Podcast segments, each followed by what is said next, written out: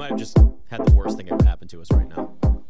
One of the cable boxes in here It's on one of done. the TVs is not working. And it's like this program is blacked out in your local market. And I'm like, there's no game on right now, and it won't let me change it. So that's leaves us with three TVs until Good that gets it's a remedied. bad NBA night. I'm concerned. Yeah, you're right. It's only six games in the NBA, Mm-hmm. so I'll take that at least. Early four-two lead for the Cavs, though, right? We got all, all of us have some have something in this. There you go. I got the Hawks, unfortunately. Do you? Yeah. If they lose this game, they go on the list. Which they've been on that list uh, a couple times. A couple Yeah, I put times. Texas is on my list. oh, mine too. UCLA's on my list too.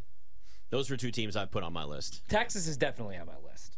So frustrating. It, re- it really was. That was a frustrating game. How you could go from looking like the best team in the nation to, I mean, for literally they lost two games since since Valentine's Yep. Day, and then they look like the best team in the country, and then all of a sudden in the second half they just couldn't hit a shot.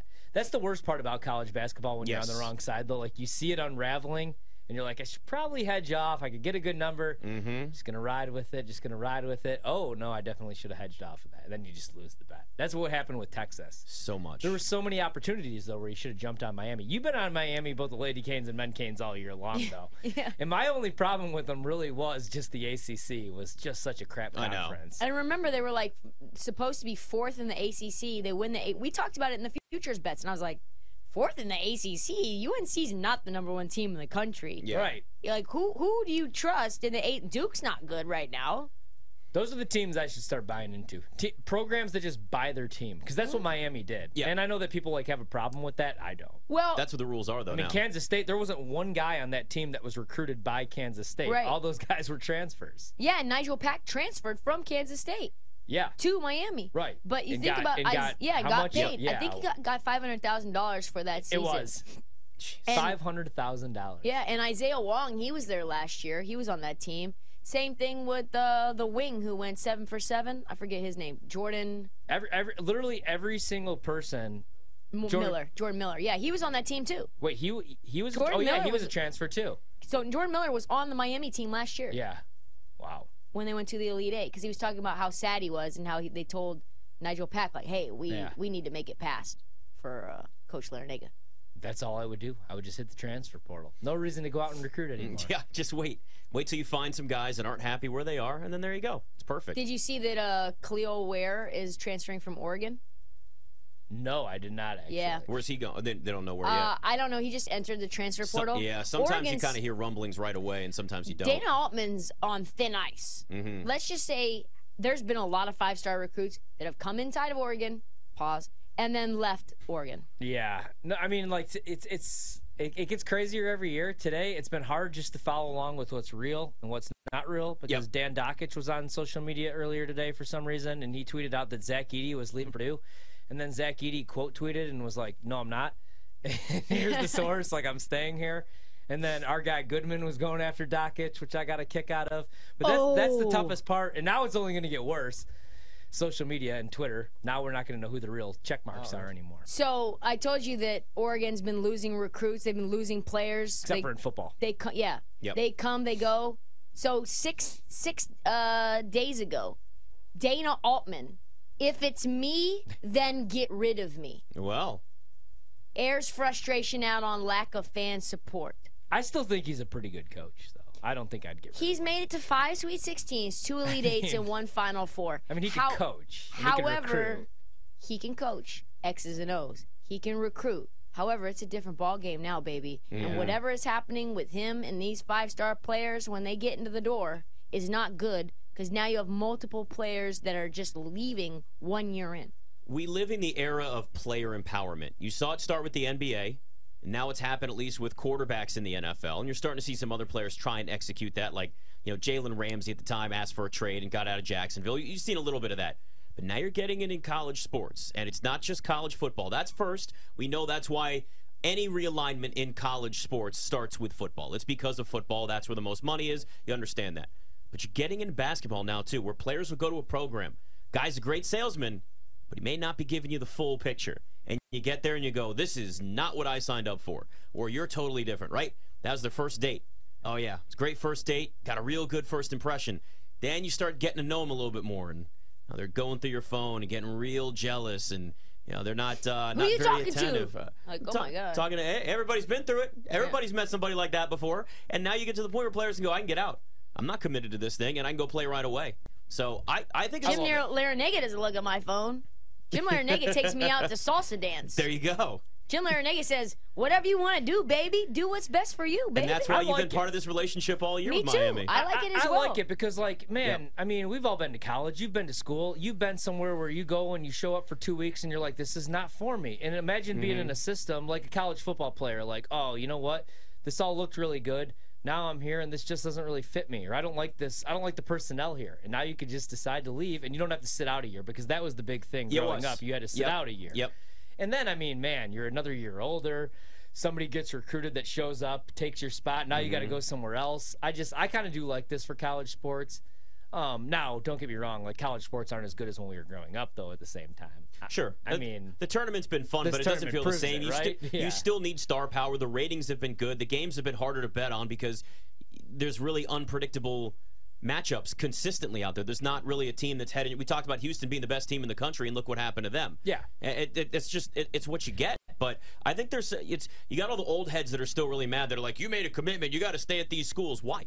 Why would you have to do that? Think of Joe Burrow. Joe Burrow people like transferred from Ohio State, won a Heisman and a national title at LSU, and was the number one overall pick. That wouldn't have happened at Ohio State. where's Jalen Hurts right now if he stays at Alabama and just sits on the bench hold, holding a clipboard, backing up Tua? Get the best opportunity Where's that you can get. Right. It's not selfish. It's not like the team is committed to you and they're left with nobody. If Justin you're not getting the role you expected, yeah. He was at Georgia, sitting behind Jake Yes. Fromm. I mean, that I love Kirby. I think he's a hell of a coach. What the hell was that? Like Yeah. Jake Fromm Yeah. over Justin. They Fields? love Jake Fromm there. They He, did. he should have him. actually won a national title that year. Um, yeah, I mean, I, I like it, but again, yeah, I don't think it's as good as when we were growing up. I, I mean, just like growing up, you think about the games that we grew up with, and it was you know Duke, Kentucky, and it was Laettner and Bobby Hurley and Grant Hill, and even when I was in college, though, you know, there were the Kentucky teams with like Anthony Davis. There was the Derrick Rose Memphis years. Like the top teams were always around that final weekend, Elite Eight, Final Four. Um, not that you know these aren't the top teams, but I do miss like the star power being there. And I, I feel like that's the thing we're missing in college basketball. Like every year, I'm like, okay, who are the top players? Okay, this guy's overseas. This guy's overseas. What the hell's G League Ignite? You know, I mean, yeah, that, what that's is overtime elite? Right. Yep. Like that's how I feel the last couple of years. It's like, okay, who are the best players in college hoops? Zach Edey, where's he Right. projected to go? Nowhere. Yeah, like Yeah. Drew might Timme. be in Turkey. If you look at basketball like you're seeing sort of our economy, you have more options. E- Even if you take our business, for example, at one point, the only way that you could get on air was to start out at local news Yep. in like s- uh, ayahuasca, Iowa, or whatever. Creston, Iowa. Yep. Creston, Iowa. That's what I did. and move your make your way up, right? Yeah. And maybe you're a producer at some big radio station, and then maybe they give you a chance on the weekends or Maybe nights. you're buying cows for your meat. maybe you're buying cows for your meat, and then you hang around and hang around, and maybe you make it, maybe you don't. And there's only you know a certain amount of places that you can go and get your takes off. There's only a certain amount of airtime that you can get. You add social media to the mix, and now people can go viral overnight and get opportunities that they would never would have been able to showcase otherwise. Is it now better, worse? It's kind of a little bit of both, right? And that's what you're seeing. Players who never would have gotten an opportunity now, like our man uh, Markquis Nowell, do, right? You can transfer, you can go places, and now you've got just more opportunities for the non five star guy, for the non blue blood team. I love Markquis Nowell. Me too. I just want more more guys like him. I want to root for the five eight guy. Yeah. That's what I'll take.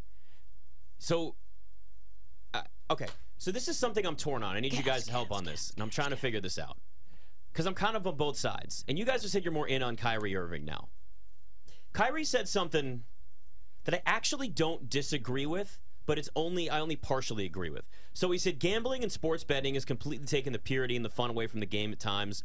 I'm gonna just be honest with y'all, and it was a whole long thing. There's a difference between being a diehard fan and supporting your team and love your team versus somebody that's betting on a parlay.